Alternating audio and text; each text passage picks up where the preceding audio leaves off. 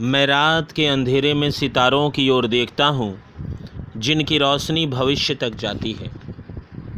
अनागत से मुझे यह खबर आती है कि चाहे लाख बदल जाए, मगर भारत भारत ही रहेगा।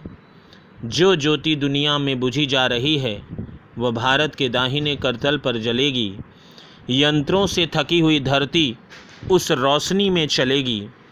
साबरमती, पांडिचेरी तिरुवड़मलई और दक्षिणेश्वर ये मानवता के आगामी मूल्य पीठ होंगे। जब दुनिया झुलसने लगेगी, शीतलता की धारा यहीं से जगेगी।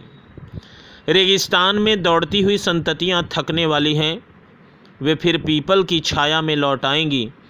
आदमी अत्यधिक सुखों के लोभ से ग्रस्त है। यही लोभ उसे मारेगा। मनुष्य और किसी से नहीं, अपने आविष्कार से हारेगा। गांधी कहते थे, अवकाश बुरा है आदमी को हर समय किसी काम में लगाए रहो। जब अवकाश बढ़ता है, आदमी की आत्मा उगने लगती है। उचित है कि ज़्यादा समय उसे करघे पर जगाए रहो।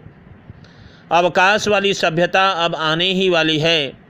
आदमी खाएगा, पिएगा और मस्त रहेगा। अभाव उसे और किसी चीज़ का नहीं, केवल काम का होगा।